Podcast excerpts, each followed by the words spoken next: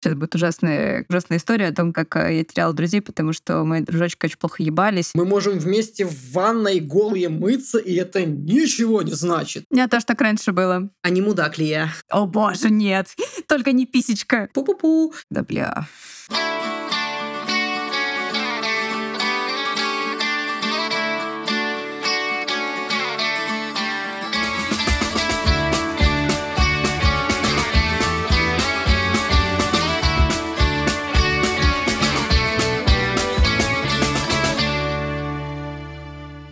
Привет, жабы! С вами подкаст «Человеку нужен человек» и я его ведущая Татьяна Август. Подкаст о том, как находить во взрослом возрасте друзей, как сохранить уже существующие связи и какие бывают тонкости в дружбе. А этот выпуск мы посвятим изучению такого вопроса, как секс во время дружбы. Один из самых острых вопросов в дружбе – это как нам всем на радостях не переебаться. Ведь довольно часто может оказаться так, что дружба с противоположным полом может перевести эти отношения в совсем иную плоскость. В моей 33-летней скромной жизни было много случаев, когда я слышала от своих партнеров то, что дружба с парнями невозможна. Просто потому, что все эти мальчики-друзья дружат со мной из корыстных соображений, чтобы меня выебать. И это, внимание, цитата. Мне было обидно, неприятно, и я не понимала, вот как тогда дружить? Ведь дружба без симпатии невозможна. А тревожно дружить и постоянно держать оборону, переживая каждый раз при общении, вот не скажу ли я чего-то такого, чтобы спровоцировало человека на какую-то иную форму коммуникации, вот мне тоже не хотелось. Да и вся эта ревность к друзьям противоположного пола тоже здорово портит партнерские отношения. А еще есть такой тонкий лед в дружбе, которая называется «дружба с привилегиями». Friends with Benefits. Насколько безопасен такой формат и как не потерять дружбу из-за своего желания заняться сексом с другом, мне не всегда понятно. Но вот лично я для себя в прошлом году приняла радикальное решение в этом вопросе. Я открыла для себя формат платонической любви и полиаморных отношений. Занималась ли я сексом с друзьями? О да. Портила ли это дружбу со мной? И да, и нет. Но мой опыт – это мой опыт. А в этом выпуске я хочу обсудить эту тему с секс-блогеркой и моей подругой Машей Чесноковой. Привет, Маша! Привет, Тань! Я уже хочу услышать все твои истории про друзей, с которыми ты переспала, и когда что-то пошло не так. Я обязательно их расскажу, наверное, в этом выпуске, а может быть, будет отдельный спецвыпуск. Маша, у меня первый вопрос к тебе. Есть ли дружба после секса? Совершенно точно есть, если вы умеете об этом говорить. Здорово. А вот секс после дружбы? Тоже да. Для меня это, знаешь, я в последнее время задумываюсь над тем, что мне в целом не очень интересен формат one night stand, когда ты такой типа просто поебался и ушел в закат, просто потому что скучно, и секс как таковой довольно примитивное занятие, но мне гораздо интереснее сначала дружить, узнавать людей, а потом случится секс, классно, не случится, тоже хорошо. То есть это могут быть совершенно разные форматы, и здорово, когда вы можете обсуждать для кого что окей или не окей. Вот есть, например, люди, которые строго делят свои границы. Они говорят, так, дружба – это дружба, а секс – это секс. Бывают такие люди, которые такие, нет, слушай, ты мой друг, ты мой бро, и вообще никаких вот поползновений на все какой-то застёгнуты, ручки по швам. И бывало ли у тебя такое, что ты смотришь на этого человека и такая думаешь, господи, я так хочу его выебать, просто вот прямо аж я не знаю, все горит, трусы к потолку прилипают, и мешает ли это какой-то коммуникации между вами? Потому что ты знаешь, что для этого человека это табу, а для тебя нет. Да, у меня, конечно же, такое было, и я как раз-таки вот тот самый мужик, про которого ты рассказывала в начале, который говорил, что все с мужиками невозможно дружить. Я тот мужик, который подкатывает к другим мужикам, хочет только их выебать, потому что я понимаю, что все мои... У меня есть друзья-женщины, с которыми у меня только платонические отношения, но и то у них очень много такого чувственного романтизма, я бы так сказала. То есть мы можем, там, не знаю, не целоваться, не заниматься сексом, но, не знаю, держаться за ручки, как-то друг друга приобнимать. То есть у меня вот все равно это так или иначе часть моей дружбы, потому что я очень тактильный человек, и мне важно быть в контакте с людьми. Но при этом чаще всего, когда я начинаю дружить с мужиками, я такая, да господи, какие вы все сладенькие. Можете, пожалуйста, мне всех завернуть? Поэтому, да, у меня скорее я довольно часто так или иначе дружба приходит, ну, если не к сексу, то к поцелуям, к каким-то таким вот чувственным взаимодействиям. И точно так же возвращается к дружбе. Ну, то есть у меня есть ребята, с которыми у меня были романы, а потом мы стали друзьями. Или ребята, с которыми мы долго дружили, а потом в какой-то момент у нас случился секс, и мы продолжили романтические отношения. Потом расстались и снова стали дружить. Ну, то есть как-то у меня так сложилось, что люди, с которыми у меня был секс, они не исчезают из моей жизни. Но если они какие-то не совсем всратые абьюзеры и мудаки, то чаще всего ну, просто заканчивается один формат отношений, и ты переходишь в другой формат, и это такая живая материя, скажем так. То есть это не то, что типа только секс или только отношения, только дружба или только, там, не знаю, партнерство или еще что-то. Мне кажется, что в целом это очень взаимосвязанный такой момент, потому что я когда для себя размышляла о том, что ну вот что такое партнерство, и что такое дружба, что такое романтические отношения, я понимаю, что для меня здесь настолько все смазано, ну потому что люди, с которыми я дружу, они для меня так же важны, как и мои партнеры. Но если это прям, знаешь, вот такая не просто приятельство, а дружба в десна, скажем так. То есть получается, что отличает партнерство там, и романтические отношения от дружбы только секс. И типа мне как-то не очень понятно, почему. Ну, в общем, я так и не нашла для себя отличия, в чем разница между глубокой привязанностью в отношениях с друзьями и с партнерами. У тебя есть ответ на этот вопрос? Вот ты знаешь, для меня есть понимание то, что у людей иногда один из механизмов сближения, ну, то есть вот им очень сложно в какую-то человеческую близость, да, вот то, что ты называешь там, мне очень важно тактилиться, обниматься, целоваться там, и это может быть без секса для тебя совершенно окей. Но есть люди, вот, например, я в себе это рефлексировала, что мне бывает сложно в какую-то близость, поэтому я сразу такая снимаю трусы, показываю сиськи и говорю, го ебаться. Для меня это формат, знаешь, такой типа близости, что я вот как бы по-другому... У меня тоже так раньше было. Да, что я по-другому не умею, поэтому, ну, могу вам предложить писечку, например. О боже, нет, только не писечка. Ты сделала очень больно сейчас секс-блогеру.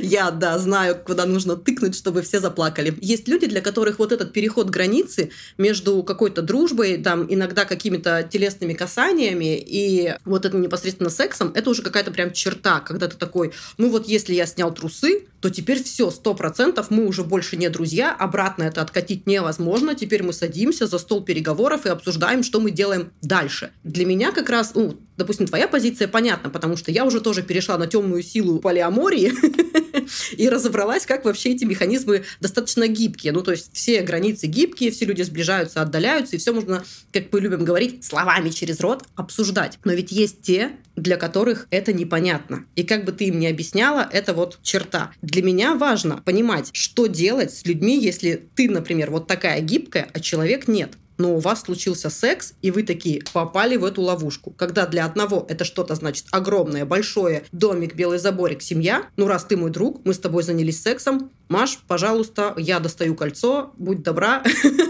дай мне ответ. Что вообще... ты делаешь в этих случаях? И были ли у тебя такие случаи? Нет, у меня таких случаев не было, потому что как-то в последнее время я так или иначе встречаюсь с людьми более широких взглядов, ну, просто потому что вот с людьми с очень таким консервативным содержанием мне чаще всего не о чем говорить. Не потому, что они скучные или плохие, или еще что-то, а просто потому, что ну, у нас очень мало точек соприкосновения, нам очень мало где интересно друг с другом.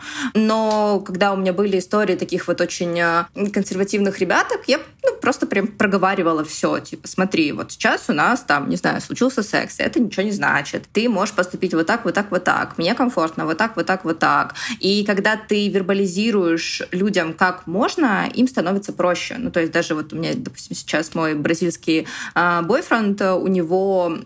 Я его первые полиаморные отношения, то есть до этого у него были прям вот классические, моногамные, типа, отношеньки.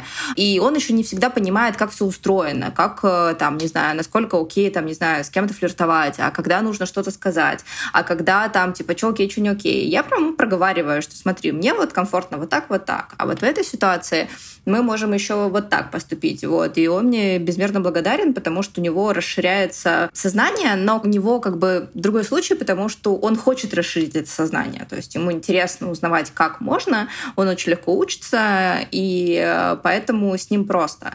А с, ну, вот совсем такими моногамными и консервативными ребятками, да, ну, это не наша ответственность, если честно. Ну, в смысле, мы просто говорим, мы всегда опираемся на свои личные границы. Мы говорим, как нужно нам, как нам приемлемо, а как поступит другой человек, ну, это уже его решение. Я, знаешь, о чем подумала? Конечно, здорово, мы такие собираем вокруг себя свой информационный пузырь, вокруг нас собираются люди, которые близки нам по ценностям, и в целом ты уже дальше просто из этих людей нарезаешь тот салат, который ты будешь, собственно говоря, есть. Отличная метафора, да.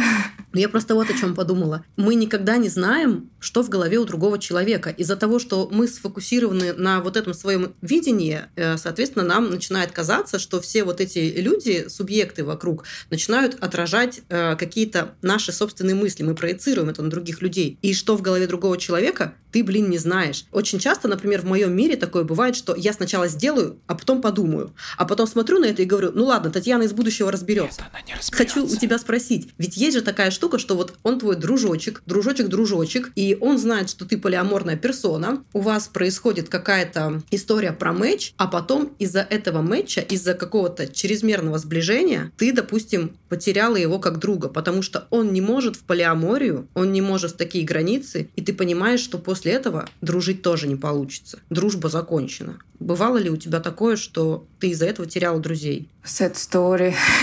Да. Слушай, да, наверное, нет. Сейчас будет ужасная история о том, как я теряла друзей, потому что мои дружочки очень плохо ебались, и я такая, да бля... Я просто не хочу дальше продолжать узнавать, что там. О боже! Вот, это тот случай, когда, правда, лучше только дружить вот, и не лезть туда дальше и глубже. Но это было еще в моих каких-то, знаешь, таких подростковых годах, когда мы потом, так знаешь, тактично сделали вид, что ничего не происходит. Вот такой, типа, ну, было и было, подумаешь. О боже, Галочка, ты сейчас умрешь. Я просто подумала, знаешь, вот о чем. У меня с бывшим мужем 4 года отношений, и все 4 года у нас не было секса. Потому что, как я это говорю, он ебался так, что за ним еще и переебывать надо. Поэтому, ты знаешь, ты такая, хорошо, что я о друге теперь узнала нечто новое, например, он очень плохо трахается, вот, но я как бы такая человек, который очень плохо трахается, я за него еще и замуж могу выйти. Да-да, ну в смысле, я как бы вот в той же лодке с тобой, потому что у меня был примерно тот же экспириенс с долгосрочными отношениями, вот, когда ты такой, типа, начинаешь строить долгосрочные отношения с человеком, с которым тебе не нравится секс, и ты такой, типа, а что, чем ты думаешь вообще, вот, ты как бы... что починится, да, вот это наше классическое такое, мне кажется, женское. Ну, надо просто немножечко приложить усилия, и все сложится. Нужно просто немножечко поработать. Я верю в любовь. Любовь все исцелит. Да. Вот. Сейчас я как бы, типа, знаешь, я, наоборот, иду от обратного. Я ставлю себе, там, знаешь, 2-3 пункта, которые мне 100% важны.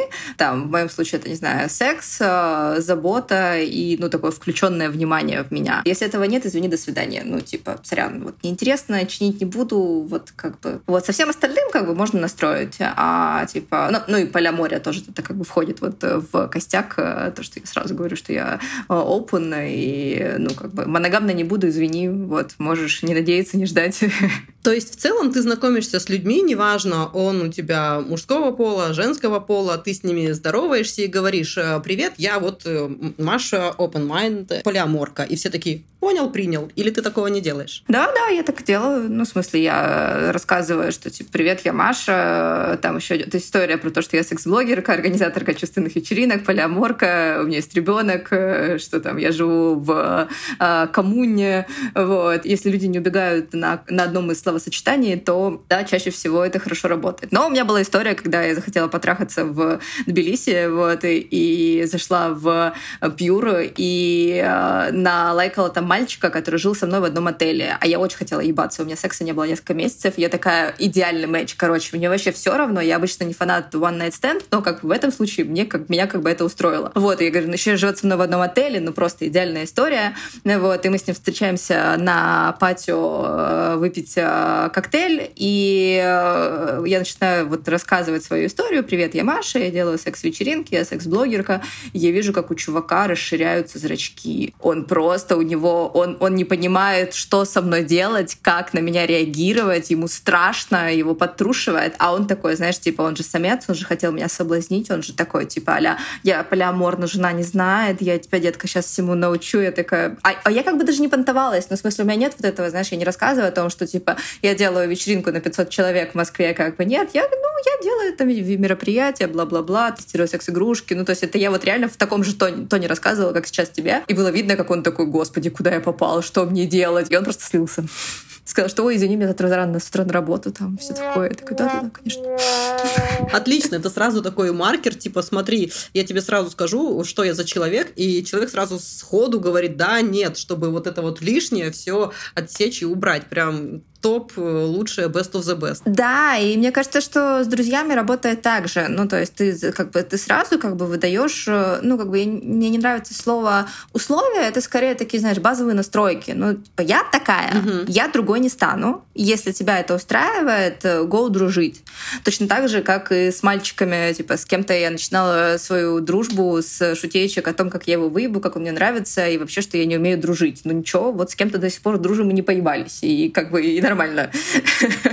Вот. Ну, то есть, как бы... Слушай, прекрасно, потому что я в этом подкасте записываю в том числе выпуски про нейроотличных людей. И у них, например, тоже есть свои особенности. Там аутисты, СДВГшники, там шизоиды, пограничники. И я с ними тоже общаюсь и говорю, как вот вы, например, строите коммуникацию с людьми, как вы знакомитесь с новыми людьми, как вы дружите. И по большей части это реально очень здоровые, адаптивные люди, которые говорят, я предупреждаю людей о том, что у меня вот такие особенности. И я, например, тоже считаю, что если ты для себя понял про то, какой ты, например, да, что мне не подходит формат моногамных отношений, я вот такой пирожок, я это отлично интегрировал в свою жизнь, вот, пожалуйста, знакомься, это я. Это, блин, мне кажется, супер помогает, ну, во-первых, найти своих людей, во-вторых, не потерять тех, кто остался с тобой. У меня к тебе, знаешь, вот какой вопрос. Как-то же, ну, переходит вот эта вот история с отношений дружеских в отношения сексуальные. Я хочу понять, как... предлагается секс друзьям? И можно ли вообще предлагать другу секс? Или это, знаешь, такая история, которая,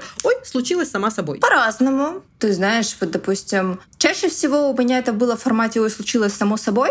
Ну, то есть я не люблю, знаешь, вот планировать секс, да, я не люблю настраиваться на то, что типа вот, типа, давай-ка мы с тобой поебемся. Нет, это скорее история про то, что в каком-то контексте мы на вечеринке, мы где-то в гостях, мы кого-то встретили, что-то произошло, и ты такой типа, ой, вы там, не знаю, там вместе танцевали, начали целоваться. Ой, там еще что-то произошло, да. Но это скорее вот какая-то такая история контекстная, потому что я понимаю, что все очень сильно зависит от нашего настроения, от нашего состояния, как мы себя внутри чувствуем, вот, какой наш уровень либидо. Ну, то есть иногда я хочу всех убивать, и чтобы меня никто не трогал, потому что у меня ПМС. А иногда у меня овуляция, и я как бы вот часики тикают, и пора уже как бы. При этом, допустим, у меня есть дружочек, с которым у меня прям очень такие, знаешь, вот отношения типа бро-бро, но при этом я не испытываю к нему вообще никакого сексуального влечения, ну, то есть просто ноль. При этом я знаю, что он там классный любовник, что вот, ну, как-то он вообще хороший чувак. Мы с ним даже это обсуждали, что он ко мне тоже не испытывает вот именно вот такого какого-то сексуального влечения. Мы такие, типа, блин, ну, может, там все-таки надо запланировать, не знаю, там, потрахаться, ну, посмотреть, ну, интересно, типа, вообще, как там, типа, почему? Типа, у меня хорошие рекомендации на тебя, там, он такой, типа, да, у меня тоже на тебя хорошие рекомендации, типа, чё, как, вот. Ну, мы такие, типа, ну, блин, планировать не будем.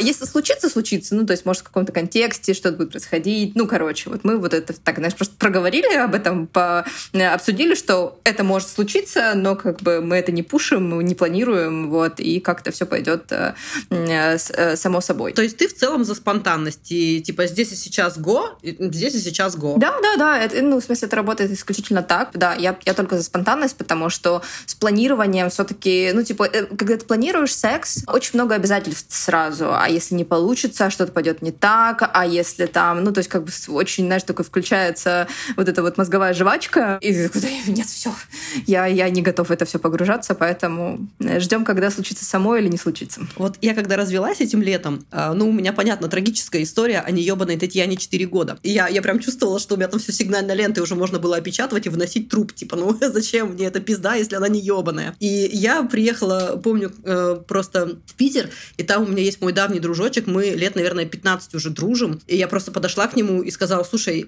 тут такое дело, как бы ты мой друг, я знаю, как бы, что ты меня можешь выручить, потому что у тебя есть вроде как хуй, мне просто вспомнить надо, пойми меня правильно, я многого не прошу, мне просто надо Татьяну отъебать, можно вот мне талончик на секс выдать? И это была совершенно вот эта история не про спонтанность, потому что я такая: слушай, у меня проблема, ты как друг выручишь меня или нет?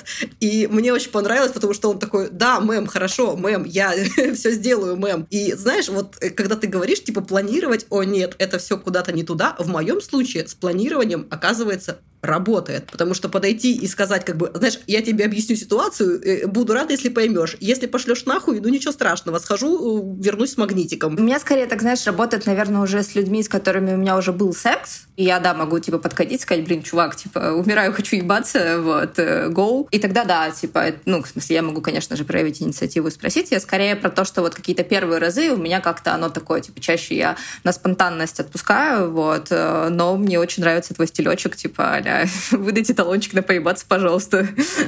Я давлю на жалость.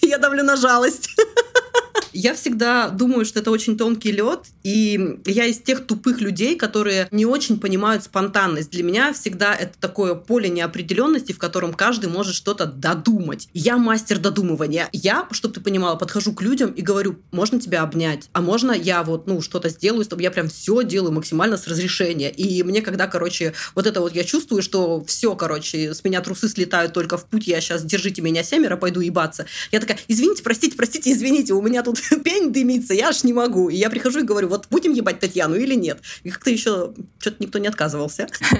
Не, у меня скорее, знаешь, я в последнее время адепт теории активного несогласия. Это когда я делаю то, что я хочу, а люди говорят, если им что-то не нравится. Вот.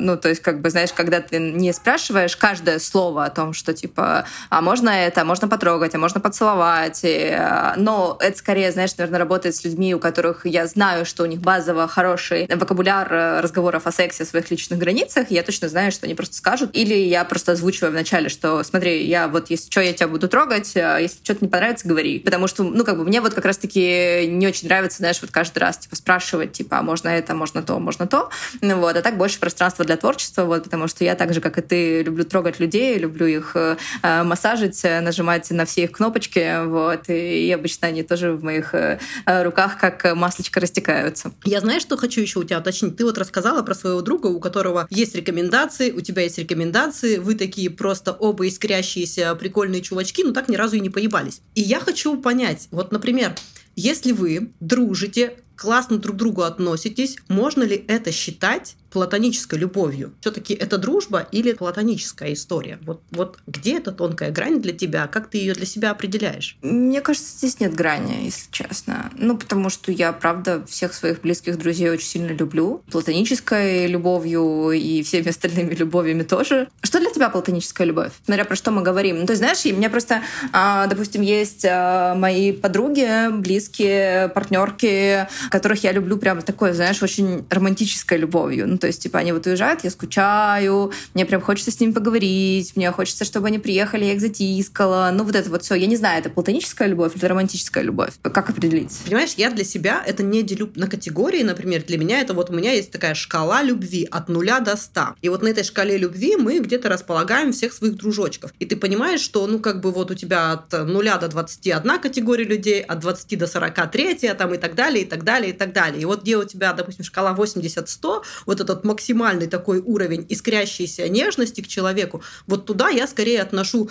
людей, которые прям любовная любовь. Потому что у меня, например, есть бостонская жена, она не живет со мной, а иногда периодически приезжает и пожить у меня. Ну, там, знаешь, посуду помыть, есть приготовить, заворчать меня до смерти. Ну, все как все, что обычно делают, короче, жены. Я могу сказать, допустим, про себя и про отношения с ней, что вот у меня прям любовь. То есть я вижу эту женщину, и я аж не дышу. Я понимаю, что это самый красивый человек на свете, и я этому человеку даю максимальную свободу, я не пытаюсь себе его присвоить. Это, знаешь, такое, ну, вот это вот диснеевское, романтичное, искреннее, когда ты любишь человека просто, вот просто так. И, конечно же, я по ней скучаю, и, конечно же, я ее из рук не выпускаю, когда она рядом со мной, и она просто открывает рот, говорит какую-то полную хрень, а я ржу как дура, потому что, о боже, какая ты милая!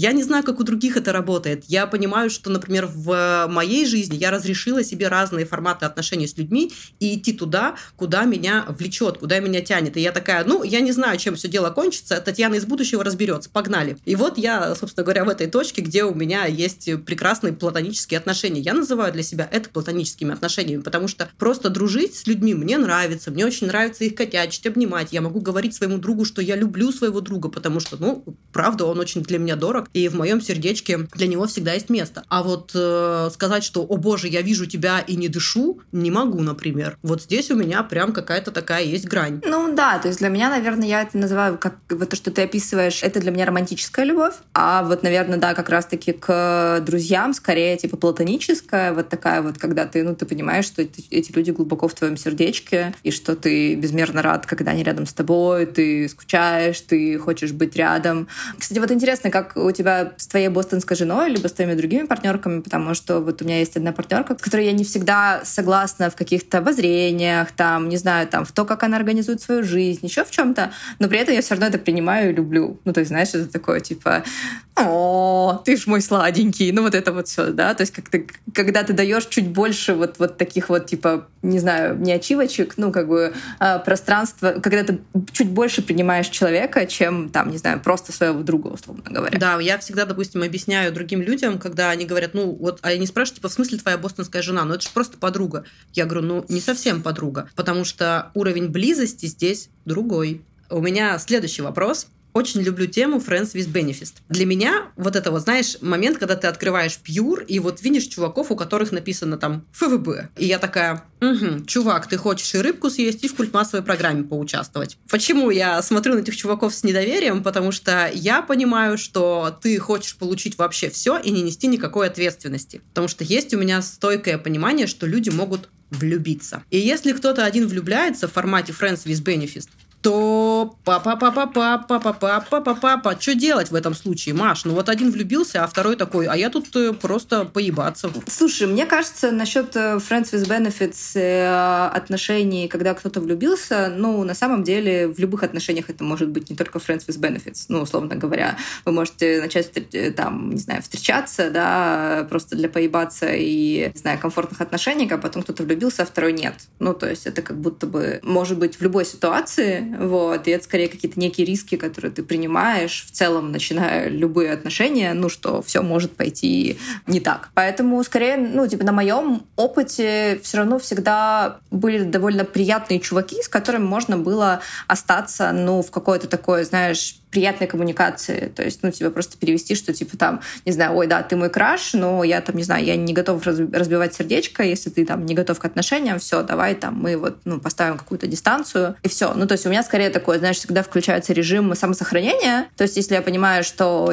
я влюбилась, а в меня нет, и эти отношения, они никуда не будут двигаться, я такая, я самоустраняюсь. Просто потому, что я не из тех людей, которые будут, добиваться, как-то в себя влюблять и все такое, То есть, может быть, я могу попробовать что-то сделать, но базовая такая, все, я пошла. Потому что, я выбираю такой путь самосохранения своей какой-то такой устойчивости. Но, если честно, у меня нет здесь каких-то супер рекомендаций, потому что, это жизнь, бывает больно. К сожалению. Блин, я обычно себе говорю в этих случаях, что зачем мне еще это чертово сердце, если оно не может любить? И если я в кого-то влюбилась, я говорю, чуваки, это мои проблемы. Я, если что, поплачу и разберусь. Другое дело, что если в меня кто-то влюбляется, а я, например, нет, вот тогда-то я начинаю вертеть жопой и думать пу-пу-пу, а не мудак ли я? Да, слушай, точно не мудак, потому что это же не то, что можно включить по какому-то такому мановению волшебного палочки. У меня тоже были ситуации, когда в меня влюблялись и когда я влюблялась, но это скорее всегда была история про то, что, да, ты правильно очень подчеркнула, что, это мои чувства, это моя ответственность, и я никуда ее не переношу. Да и Блин, на самом деле побыть влюбленной даже безответно, это хорошо развивает эмоциональный интеллект. Знаешь, я, будучи уже полиаморной, когда я влюблялась, это прикольно, ты можешь переносить эту влюбленность на другого человека. Ну, то есть ты такой, типа, знаешь, влюбленный кот, вот, и, не знаю, приходишь к своему постоянному партнеру, такой уютненький, вот, и рассказываешь про свою несчастную любовь там и все такое. Если партнер понимает, вы можете потом поговорить. Ну, короче, мне кажется, что это не всегда плохо. Да, потому что, например, в моем случае по студенчеству в меня влюбился друг. Все знали, что он в меня влюбился, а я была максимально тупая. И я такая, ну это же друг! Ну что, блин, мы ж с ним дружим. Мы можем вместе в ванной голые мыться, и это ничего не значит. И как бы для меня это было совершенно окей. А то, что он там себе нафантазировал домик белый заборик, я узнала только спустя лет 5. Ну что ж, надо было сказать, а не только фантазировать. Самое интересное, что для меня было просто загадкой, почему в какой-то момент этот друг просто ушел с радаров, и я такая, ну, какие-то, видимо, дела, я в него периодически тыкала палочкой, он как-то шипел от того, что я в него тыкала палочкой, и искренне не понимала, а чё, блядь, не так-то? Я тупая, поэтому я со всеми всегда разговариваю с позиции, мы тут все идиоты, давайте я внесу некоторую ясность. Да-да, ну, в смысле, я вот из тех женщин, которые не понимают намеков и которая не умеет создавать их сама, и если мне люди прямо в лоб не говорят, чего они от меня хотят, я как бы типа, что? Теперь такой вопрос к тебе. Ну, знаешь, когда любят спрашивать, вот есть два стула, на какой сам сядешь, на какую мать посадишь. Вот, и вопрос, он звучит так. Дружба с привилегиями. Вот это вообще честно? Или это сексуальная эксплуатация дружбы? Мне кажется, что люди очень часто не хотят брать ответственность за свои какие-то решения. Вот, там, не знаю, не могут отказать, не могут сказать нет. И ну, как бы вот здесь такая получается серая зона. То есть поэтому в идеальном мире мы и говорим, что человек, один человек должен спрашивать всегда, окей ли тебе это, и что ты насчет этого думаешь, и как ты думаешь, как это повлияет на нашу дружбу. А второй человек должен четко говорить и не соглашаться на то, с чем он не согласен. Вот. Но так или иначе наши детские травмы не всегда позволяют нам это. Вот. Поэтому нужно быть аккуратными, наверное, к друг другу, к чувствам друг друга, ну, если это правда ваш друг. Вот. Потому что если говорить из позиции сексуальной эксплуатации, ну, как будто бы друзья так не делают в любом случае. Возможно, вы и не друзья вовсе. Если вас просто хотят выебать, и, ну, как бы, и человеку неинтересно, что вы думаете, что вы чувствуете, и как вам вообще с этим. Ты знаешь, я вот просто думаю о том, что многие девушки попадают в такую ловушку, когда действительно хочется дружить с парнями, потому что есть симпатия. И вот эту симпатию, ее важно отделять от сексуального влечения.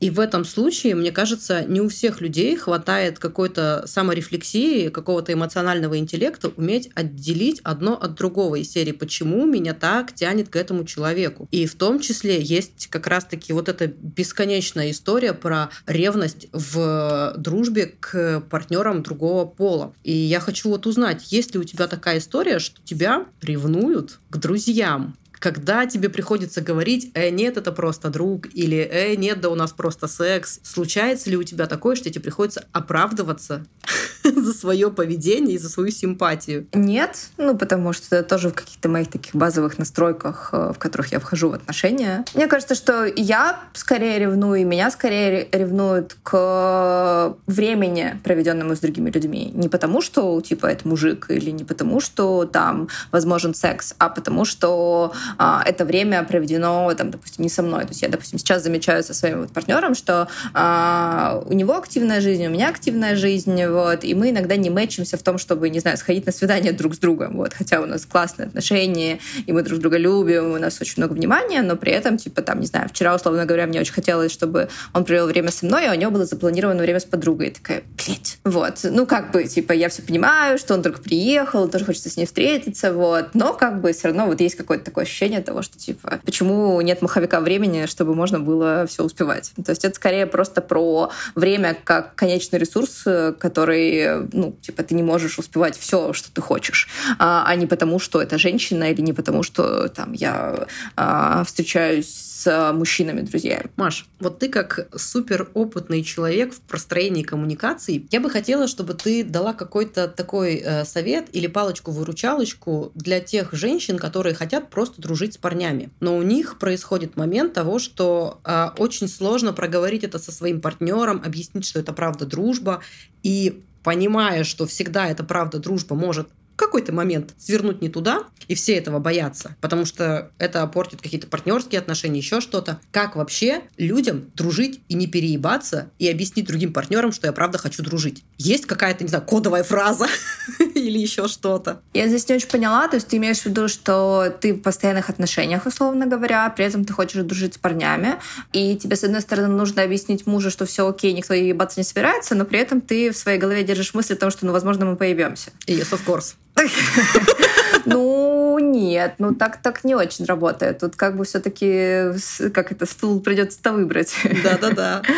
Вот, ну, потому что, ну, конечно, да, можно рассказать, не знаю, постоянному партнеру историю, что нет-нет-нет, такого никогда не будет, но, ну, типа, это заведомо неправда. Если есть уже в голове мысли о том, что, типа, нет, такое может быть. Я бы тогда здесь в целом разговаривала с партнером, с постоянным, именно об открытых отношениях в той или иной форме.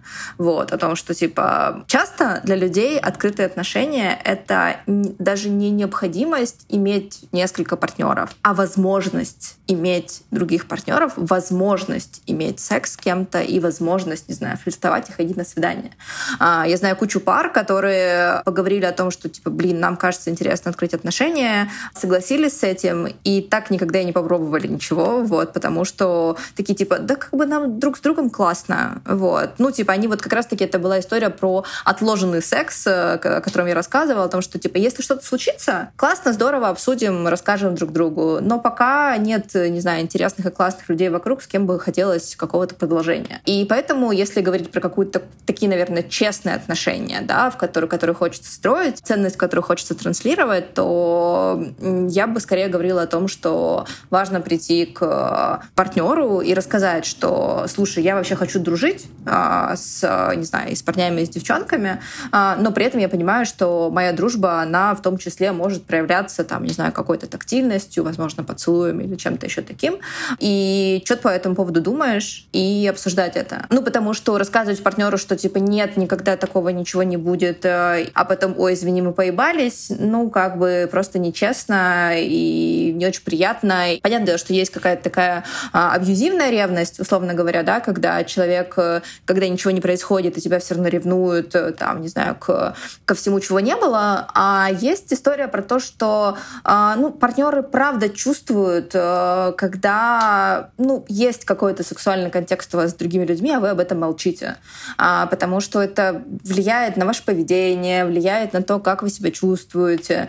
И поэтому, ну, просто здесь врать как будто бы нечестно. Ну и на самом деле мы сейчас просто говорим про вот, ну, таких, наверное, как будто бы, условно говоря, людей ближе к нам с тобой, да, но вначале мы говорили про людей более консервативных и про то, что, ну, правда, не всем нужен секс в отношениях, и это совершенно разные какие-то истории, и тогда в этом случае, ну, здесь важно говорить о том, что для своего партнера, что, типа, ну, блин, я правда хочу дружить, мне неинтересно заниматься сексом с, не знаю, с моими друзьями, у меня на это не стоит, я ничего не чувствую, и смотреть на реакцию, на свою, на партнера, и правда важно, ну, как бы в отношениях вычленять токсичную ревность, когда, ну, вас пытаются контролировать, и ревность оправданную, которая говорит о каких-то более сильных эмоциях, находящихся внутри вашего партнера. То есть чаще всего, как бы, ревность — это вторичная эмоция. Первичная эмоция — это что? Это страх вас потерять, это страх своей какой-то уязвимости, это ощущение того, что я не такой классный, меня бросят, ну, вот это вот все.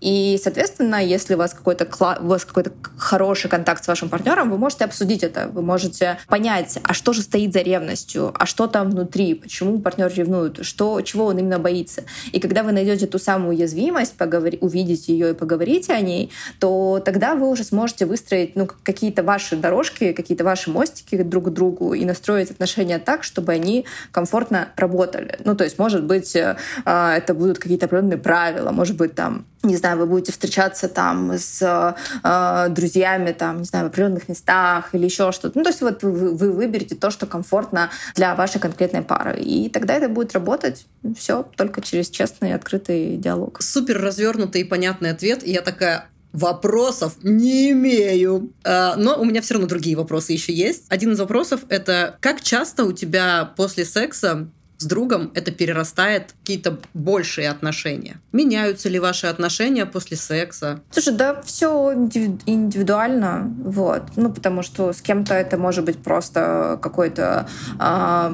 даже не столько секс, сколько какая-то сексуальная игра. Ну, то есть, там, не знаю, когда вы там разыгрываете что-то, да, там, какую-то, не знаю, прелюдию, фантазию и так далее, вот. А потом это, просто как бы остается где-то в прошлом, и вы идете в будущее. Иногда это перерастает в что-то более интенсивное и такое искрящееся, влюбленное. Вот. То есть, у меня нет какого-то ответа на этот вопрос, насколько часто или не часто. Просто у меня, например, иногда бывает такое, что я с человеком подружилась, а потом спустя какое-то количество времени у меня разворачивается романтическая история к нему, и я такая пу-пу-пу. И это довольно часто у меня бывает после секса. То есть секс — это, знаешь, какая-то такая история, после которой у меня что-то может измениться. Поэтому я и хотела спросить, а как бы такое бывает у тебя, и как часто ли бывает? Но я поняла, что ясно, что ни хрена не ясно. Чего только не бывает. Такой вопрос. Как сохранить дружбу после секса? Ты даешь какое-то автоке после вот того, как вы такие после этой искры, спонтанности, бури, такие переебались, красивые, классные, и ты после секса поворачиваешься к человеку и говоришь: «Запомни, ты мой друг». Или нет? Как ты коммуницируешь? Слушай, я говорю, о том, что было. То есть, мне кажется, самое вообще некорректное в этой ситуации — это замалчивание. То есть, вы такие поебались и такие, какой секс? Где секс? И вот в этой пустоте остается очень много тревоги, в этой пустоте остается очень много какого-то такого недопонимания, и вот как раз-таки в этом месте дружба может очень легко пойти по пизде, потому что, ты такой, ты теряешь вот эту вот близость. То есть дружба, она же про что? Про близость, да, про то, когда вы делитесь своими какими-то уязвимостями. А тут вы такие, поделились чем-то очень важным и, таким интимным, и не поговорили про это, такие, «не было». И, соответственно, когда происходит секс, важно про него говорить. То есть после, не знаю, написать человеку на следующий день: «Привет, ты как? Как себя чувствуешь? Чё как? Вот, там, а вот я вчера, там, это было комфортно для тебя или нет? Да, я вот переживаю, что это, как-то, не знаю, могло нарушить твои границы. Вообще, как ты относишься к тому, что это будет, не знаю, разовая какая-то история или повторяющаяся, да?» То есть ты просто задаешь какие-то вопросы, вот, то есть чаще всего, у меня нет здесь какого-то готового диалога, потому что у всех разный формат коммуникации, но базово просто, правило хорошего тона, после любого секса человеку нужно написать и спросить, как он себя чувствует, как у него дела, вот, как вообще делишки обстоят, вот, и там уже по обстоятельствам поговорить, покэрить, позаботиться, не знаю, там, обсудить вообще какие-то свои впечатления, в смысле, не то, что там, поставьте оценку обслуживанию, вот. Но и так тоже можно, да, то есть опять-таки бывает очень разный формат коммуникации, вот. Но скорее просто вообще чекнуть, что у человека все в порядке, что он не дропнулся, вот. А может, он, наоборот, вам расскажет, что он, боже, ждал этого всю жизнь, вот, и там его исполнилась его мечта, там, и все такое, вот. Просто остаться в контакте. То есть, наверное, мой ответ, если кратко, то оставаться в контакте. В целом для меня это звучит как: если ты хороший друг, всегда после секса побеспокоиться о другом человеке. Чтобы не остаться мудаком, важно не замалчивать это. Да, все так. Маш, дай 3 совета, как не быть мудаком, если хочется ебаться с другом. Можно 2, можно 1. Сколько получится? Наверное, первое — это вообще понять, а хочется ли вам с ним ебаться?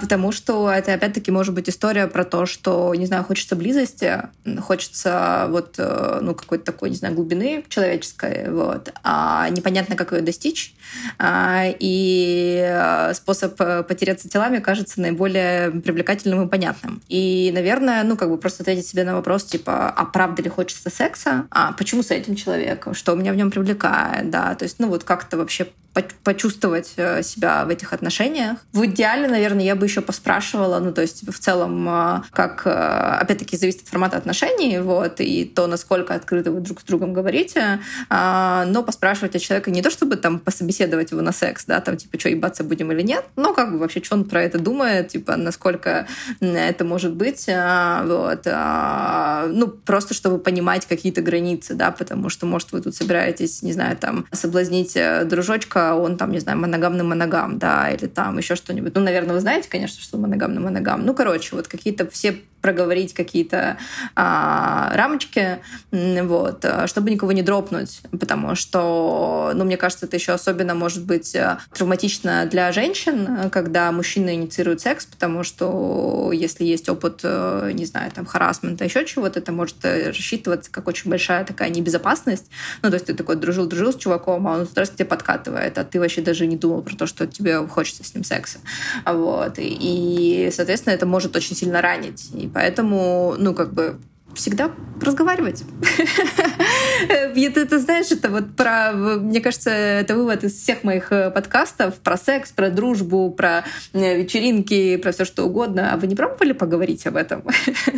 Я понимаю вот эту твою историю про попробовать поговорить. Просто в моем опыте коммуникации с людьми у меня есть люди, с которыми ты пробуешь говорить, и, к сожалению, как бы банально и избито не звучала фраза словами через рот, она почему-то не работает. Не все люди могут, во-первых, честно говорить, во-вторых, точно понимать, чего они именно хотят, в-третьих, у них бывают просто проблемы с просто выражением своих чувств и эмоций, и это очень сильно путает, и когда тебе, например, самой очень сильно хочется в какую-то близость коммуникации с каким-то своим другом, и ты понимаешь, что тут происходит эррор, а твое желание никуда не девается, это, знаешь, превращается в какую-то ловушку, потому что через какое-то количество времени у меня просто есть подруги, у которых это становится просто идеей фикс. Я хочу секса с этим другом, но он какой-то тупой.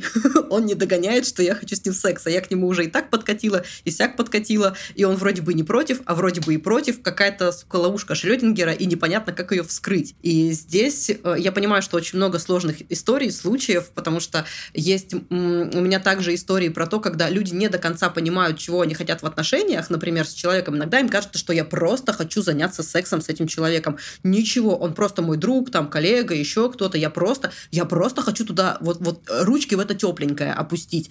Но когда ты смотришь на друга со стороны, ты понимаешь, что да у тебя синдром поиска бати. Ты в нем батю увидела, и тебе очень хочется на ручки к бате. А твой способ коммуникации с ним – это заняться сексом. Потому что ты как-то в своей жизни по-другому не знаешь. И я вот к этому тонкому льду очень аккуратно подхожу и говорю: Маш, ну вот, а как вот с твоим богатым жизненным опытом вот по этому тонкому льду ходить так, чтобы никому не обосраться? И, конечно же, коммуницировать классно и здорово, но из всех моих вот опытов разных коммуникаций очень часто получается какая-то каша из всего того, что люди не хотели. И я просто уже сломала мозг от того, как вообще разговаривать с людьми, когда вдруг неожиданно случается секс. Потому что для меня рецепт один. Это говорить человеку: ты мой друг, и я хочу талончик на поебаться. Классный пример я привела. Вот, например, там так подкатила, не работает. Значит, и не надо. Ну, в смысле, типа, ответ прост. Ну, то есть, типа, если это не работает, как бы лошадь сдохла, слезь. Не надо, ну, как бы лезть туда, куда не лезется. Ну, в том плане, что у меня тоже были опыты, когда мне нравились какие-то мальчики, я такая, типа, и так их пробовала соблазнить, и оно не работает, ну, как бы, ну, ок, не работает. Ну, в смысле, если человек не готов об этом говорить, ну, значит, у него недостаточный эмоциональный интеллект. интеллект, он, правда, чуть-чуть на другом уровне развития, чем вы, да, то есть если там тебе или мне просто поговорить, да, другой человек не может поговорить, окей, так бывает, не надо пытаться вот опять-таки никого спасать и забираться никому в черепную коробочку, во-первых, потому что это может быть неэтично залезать в чужую черепную коробочку, вот, а во-вторых, просто так бывает, вот, и еще вот мой недавний такой триггер, который я стала замечать, сначала заметила у себя, и сейчас стала замечать вот у других людей, когда мне рассказывают какие-то истории, вот ты говоришь, просто хочется с ним поебаться, вообще нет никакой другой цели, вот конкретно с этим чуваком, как только у нас стоит слово «просто», и мы не можем это никак объяснить, там 100% зарыта какая-то собака, просто 1000000%, то есть когда ты говоришь, я же просто хочу с ним, все, не просто. У этого просто всегда есть какие-то основания, у этого просто есть какие-то причины, те, которые ты не видишь, потому что ты считаешь, что, они, это такое, знаешь, подсознаночка, да, то есть ты отрабатываешь, не знаю, какой-нибудь сценарий, который у тебя был в семье, ты отрабатываешь какие-то свои эмоции, которые ты не хочешь проявлять, тебе кажется, что, не знаю, не буду я грустить по бывшему, который разбил мне сердечко, пойду просто к Серёже поебаться, и все станет хорошо, да, а то, что, пока ты не погрустишь про те эмоции, которые у тебя были, и никакой просто Сережа тебе не поможет, ты игнорируешь, да, ты такой, я же просто хочу, поэтому, когда вы замечаете какое-то такое ненавязчивое поведение, какую-то такую мысль, с которой вам сложно расстаться, и которая остается в вашей голове надолго, и которая начинается со фразы «просто», подумайте о ней. Хоть подумайте, почему? Почему этот мужчина, да? Почему конкретно он? Почему не другой? Почему я хочу именно Сережу, а не Ваню, да? Почему я хочу именно с ним отношения? Что мне это даст? Да? А какие эмоции? Что я сейчас чувствую, да? Что у меня в теле возникает, когда я хочу, да? То есть позамечать, а вы там дышите вообще или не дышите, да? Как тело реагирует? Это все, да? То есть ты начинаешь замечать, такой вот оно что. То есть мне на самом деле грустно, а я хочу заесть это все чем-нибудь вкусненьким, условно говоря, может быть, что угодно. То есть это эмоции, которые мы подавляем таким образом, неимоверное количество.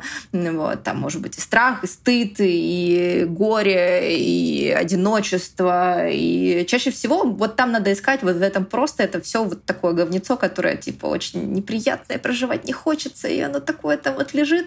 Но уже зудит, и очень хочется как-то ему нужно пространство.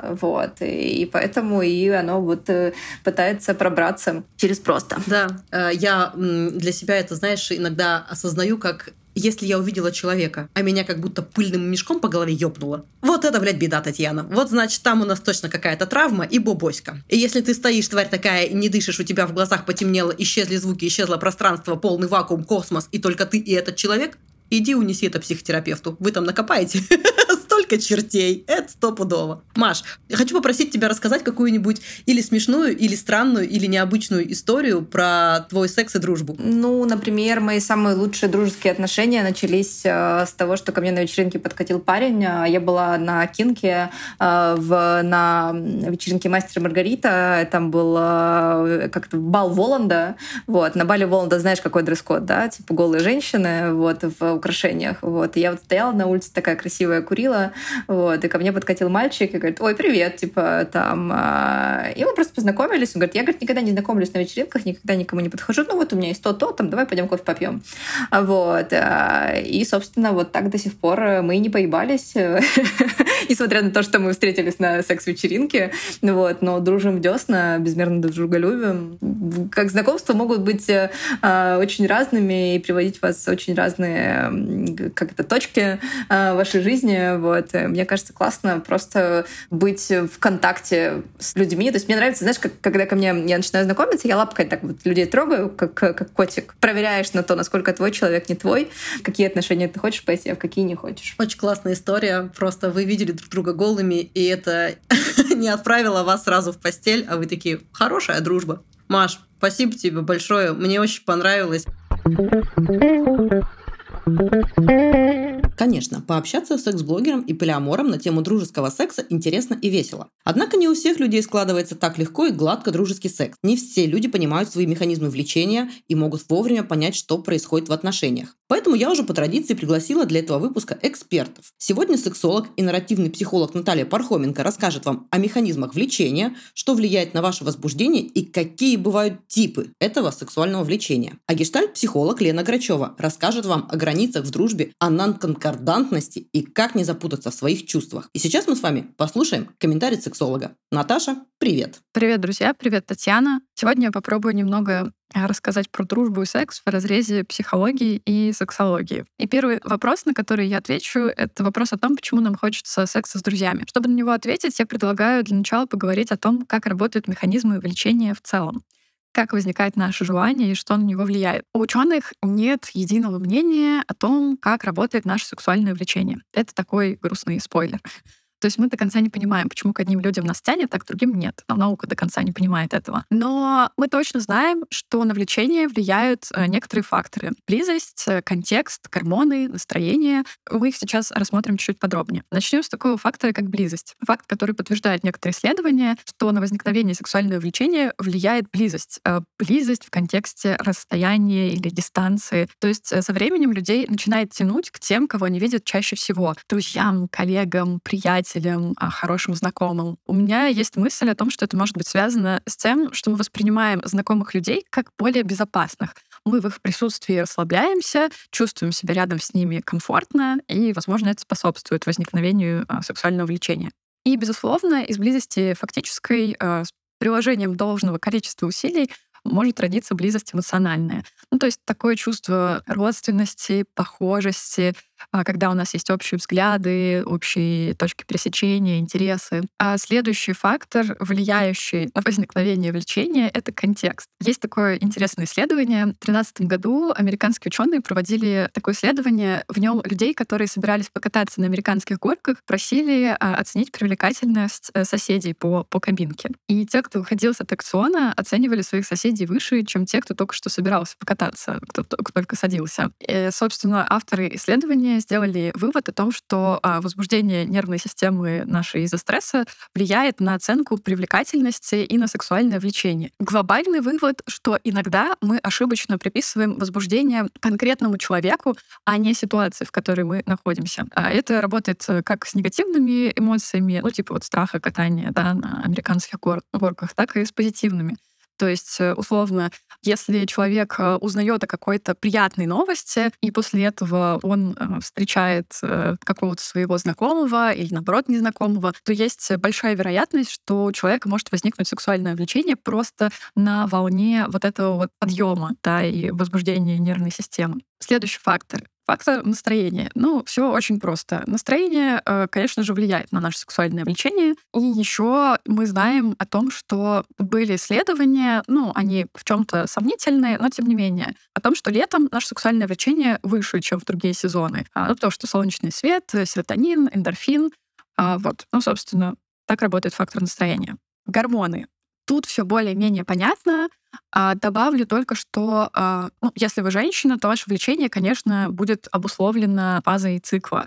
Исключение, если вы принимаете препараты, которые влияют на либидо, такие как гормональные контрацептивы, антидепрессанты и прочее. И, конечно, пик сексуального влечения будет приходиться на фазу овуляции, когда внезапно люди, которых ты прежде не замечала, становятся вдруг невероятно привлекательными. Дальше, продолжая разговор об особенностях, о факторах, которые влияют на сексуальное влечение, я просто обязана сказать о том, что есть типология влечения. В рамках этой теории разделяют влечение на первичное и вторичное. Первичное влечение основывается на внешних факторах. Как работает первичное влечение? Вы видите человека, девушку, парня, небинарную персону. Вы смотрите на этого человека, вы оцениваете, как этот человек одет, как он двигается, как он пахнет, какой у него голос. И вот эти маленькие факторы могут сложиться в общую картину и вызвать сексуальное влечение. Вторичное сексуальное влечение основывается на знаниях о том, какой это человек. То есть вы не просто видите человека, вы с ним идете, знакомитесь, узнаете, какие у него взгляды, узнаете его личную историю, узнаете, какие у него интересы или у нее, видите, насколько этот человек, харизматичный, классный, и уже из этого у вас возникает сексуальное влечение.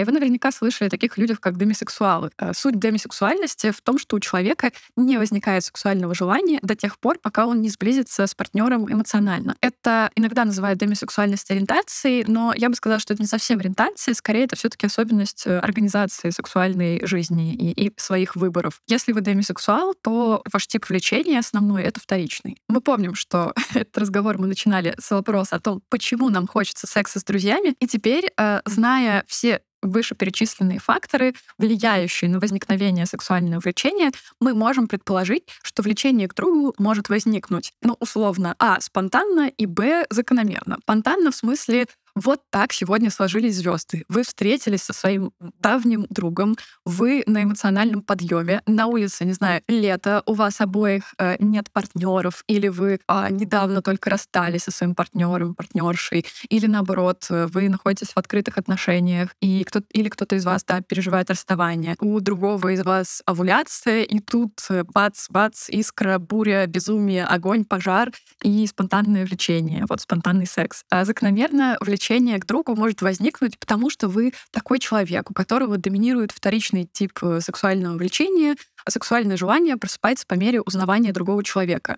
Просто в этих во всех случаях надо понимать, что имеет смысл, если вдруг у вас загорелась кнопка «хочу своего друга», и этот друг — это человек, с которым вы давно знакомы, рекомендую поставить на паузу, хотя бы минутную все происходящее, и проанализировать ситуацию. Это на вас влияет, контекст, что вы встретились в такой ситуации, когда у вас просто либидо фигачит, гормоны, все горит, или все в вашем общении, вашей коммуникации подходило к тому, что у вас это желание возникнет. И исходя из того, как вы оцениваете ситуацию, уже принимать какое-то решение. Конечно, сложно сделать какой-то осознанный выбор в ситуации, когда все горит, страсть, гормоны и так далее. Но предлагаю делать хотя бы небольшие паузы для того, чтобы потом не было мучительно, больно, стыдно, страшно, некомфортно. Возможно, если вы понимаете, что на вас так влияет овуляция, или на вас так влияет лето, или на вас так влияет расставание, вы можете сделать паузу, выдохнуть,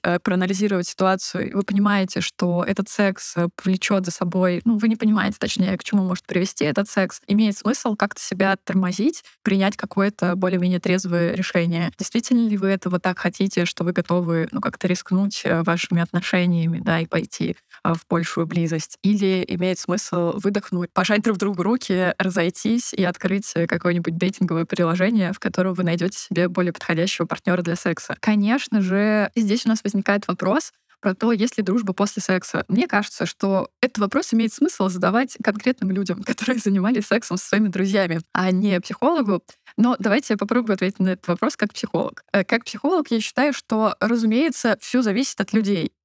Если вы оба осознанные люди, которые способны на разговор, способны отрефлексировать и проговорить то, что с вами произошло, преодолевая стыд зачастую, неловкость, какой-то дискомфорт, то, конечно, ваша дружба может продолжиться. Но если вы человек, который склонен замалчивать что-то, избегать сложных разговоров, то это замалчивание и непроговаривание, оно может выйти вам боком. Конечно, это не лучшим образом может повлиять на вашу дружбу. И, конечно, надо учитывать тот фактор, что иногда люди влюбляются друг в друга, и секс может этому поспособствовать, если вы и так сблизились очень сильно с человеком, если, как мы говорили ранее, у вас вторичный тип влечения, и у вас сложилась эмоциональная близость, этот человек вам очень нравится, и произошел секс, конечно, это может сработать на развитие влюбленности. И, конечно, может случиться такое, что вы после этого секса влюбитесь в человека, а с его стороны то же самое не произойдет. Это риск. Жизнь вообще — это риск. Поэтому принимайте сами решение о том, имеет ли смысл рисковать дружбой или нет. Возможно, и с секса с другом может сложиться вообще какая-то супер клевая история, гораздо интереснее многих романтических историй. А возможно, это станет началом конца ваших отношений. Тут все непредсказуемо. Да, это правда. В этом вопросе все максимально непредсказуемо и сложно. И поэтому для этого выпуска здесь есть комментарий второй экспертки, психотерапевтки Лены Грачевой. Давайте послушаем о том, как следить за своими границами в отношениях. Секс с друзьями. Мечта многих, но на деле почему-то редко встречающаяся в жизни. Как же так? Казалось бы, нам так вместе классно, весело, интересно. Мы друг другу доверяем. Но как партнеры почему-то друг друга не видим. Отчего бы просто не потрахаться и разойтись потом спокойно? Потому что возбуждение, возникающее в контакте с другим человеком, особенно того пола, к которому нас обычно тянет, крайне сложная штука. Люди склонны путать или дорисовывать сексуальный интерес до любви, дружескую симпатию до влечения, а тревогу до страсти. Потому что любое возбуждение, имеется в виду психоэмоциональное, будет просто чаще в груди сердечко, особенно в связке с другим человеком. И порой необходимы нехило развитые навыки саморефлексии, чтобы понять, про что оно стучит в данный конкретный момент. Может, я просто очень интенсивно переживаю увиденность с другим, и то, как мы с ним близки, то, что кто-то смотрит мне прямо в душу или утешил меня в трудный момент, развеселил. И этот кто-то еще сам по себе симпатичный человек. А может, наоборот, человек делает что-то стрёмное, пугающее. Например, то и дело исчезает из контакта, перестает отвечать на сообщения. И начинает казаться, что именно он-то нам и нужен, что это уже влюбленность. Однако нет. Возможно, дело просто в переживании смутной тревоги, которая тоже возбуждает нервную систему. Все эти вещи, то и дело происходящие в дружеских отношениях, могут заставить сердечко трепетать. И просто остаться в этом трепете, продолжая переживать его рядом с другим, очень-очень сложно. Возникает соблазн это возбуждение сексуализировать, то есть объяснить влечением, и сбросить, реализовать накал страстей. Как говорится, секс вместо тысячи слов. Поэтому история про секс с друзьями не так проста. Ведь если мы неверно опознали свое возбуждение и реализовали его через секс, то после такого как бы ошибочного секса возникает стыд, как вполне законный показатель чрезмерного сближения. А стыд — это эмоция изолирующая, побуждает человека закрыться в себе, а значит, подвергает риску дружеский контакт. Все знают, что надо говорить словами через рот о том, что происходит в отношениях. Но попробуй сделать это, когда ты по уши находишься в стыде. Хер чё выйдет. И вот уже нет как бы друга, хотя он только что был. Здесь отдельным пунктом просится рассказать о нонконкордантности. Это недавно открытое явление, которым называют несовпадение генитального ответа и эмоционального возбуждения. Не всегда признаки физического возбуждения, прилив крови к гениталиям, эрекция у мужчин и увлажнение влагалища у женщин говорят о настоящем желании секса. Такой ответ может возникать порой даже на те относящиеся к сексу стимулы, которые искренне не привлекательны для человека. Например, если, протискиваясь мимо вас, жена друга плотно притерлась попой о зону паха, чем вызвала эрекцию, это еще не значит, что вы дерьмовый друг и хотите увести чужую жену. Ситуация усложняется, если на месте жены друга его мама, например, а такое тоже может быть. Более того, некоторые женщины испытывали оргазм во время изнасилований, что углубляло травматичность происходящей ситуации с ними. Они потом думают, кто я такая после этого? Что я за человек вообще? Однако помните, реакция гениталий еще не равна желанию секса, и она никак не характеризует вас как личность. И точно не является показателем того, что срочно пора прыгать в койку с человеком, который эту реакцию вызвал. Обратите внимание на свои эмоции, чтобы получить более внятный ответ, или приходите на терапию, будем разбираться. А может, наоборот, вы совершенно верно опознали, что возбуждение на друга именно сексуальное. И тогда вопрос. Если нам так классно вместе, весело, здорово, и еще у нас классный секс, то почему мы не пара? Имхо, заходя в секс по дружбе, важно отдавать себе отчет, что этот друг может превратиться в партнера. И происходит это весьма часто. Однако случаи, когда друзьям удается трахаться и оставаться друзьями, тоже есть. И они вселяют надежду. Многие верят, что этого легко достичь, если каждый из участников потенциального секса по дружбе грамотно обозначит свои границы. Как по мне, это утопическая неофитская идея, что стоит только словами через рот границы проговорить, и никто их не нарушит. Будет такой безопасный, прекрасный мир. На деле же часто человек сам толком не понимает, где его границы проходят, и даже не отдает себе в этом отчет. Зато устраивает ор выше гор, если вдруг кто-то эти границы задел. Вообще границы — штука достаточно пластичная, могут зависеть от контекста, ситуации и настроения, меняться. Так что я бы здесь делала упор не только лишь на осознание и проговаривание другому своих границ, но и на взращивание в себе устойчивости к их нарушению. Задел меня чувак. Где-то не попал в мои идеальные представления о том, как должно проходить наше взаимодействие. Это, конечно, грустно, это может приносить разочарование и где-то боль, но ситуация рабочая. Ведь чем ближе мы становимся, тем чаще мы будем сталкиваться друг с другом. И это нормально. Не потому, что человек, с которым мы взаимодействуем, мудак, а просто потому, что мы разные люди, и мы близко друг к другу. Как в тесном транспорте, то и дело кто-то вам наступит на ногу.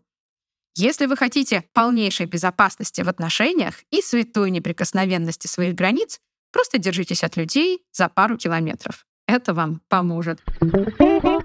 Шутка, конечно. Вопрос чрезмерной хрупкости и проницаемости личных границ — это на самом деле очень частая тема, и с ней хорошо можно работать в психотерапии. Поэтому здесь не стоит опускать руки, если замечаете такое за собой. И тем более не стоит ставить крест на отношениях с другими людьми, поскольку может казаться, что вам с ними в контакте постоянно больно, а значит, лучше просто закрыться в своей комнатушке и не выходить из нее, не совершать ошибку. Это не так.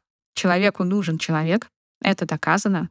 Поэтому я вам желаю классных друзей, классного секса. А если это еще и будет иногда сочетаться без каких-то последствий для отношений, то вообще прекрасно. Спасибо, Лена. Что ж, дружба и секс – сложная тема. Кто-то умеет совмещать эти два понятия, а кто-то нет. Для кого-то формат дружбы с привилегиями – это безопасное постепенное погружение в отношения, а для кого-то просто приятный бонус к уже существующим отношениям. Что я уяснила для себя из нашей беседы? Это то, что в первую очередь важно для себя понять, чего же ты сам на самом деле хочешь от дружбы и отношений с человеком. Не пытаешься ли ты через секс поменять формат дружбы на романтические отношения или сексуально эксплуатировать влюбленного в тебя друга? Одним словом, как по мне, в этом вопросе важна честность, в первую очередь, перед самим собой. А с вами была я, Татьяна Август, и подкаст «Человеку нужен человек». Слушайте нас на всех доступных в России подкаст-платформах и подписывайтесь на телеграм-канал, чтобы следить за новостями и смотреть, как я страдаю и веселюсь, записывая для вас новые выпуски.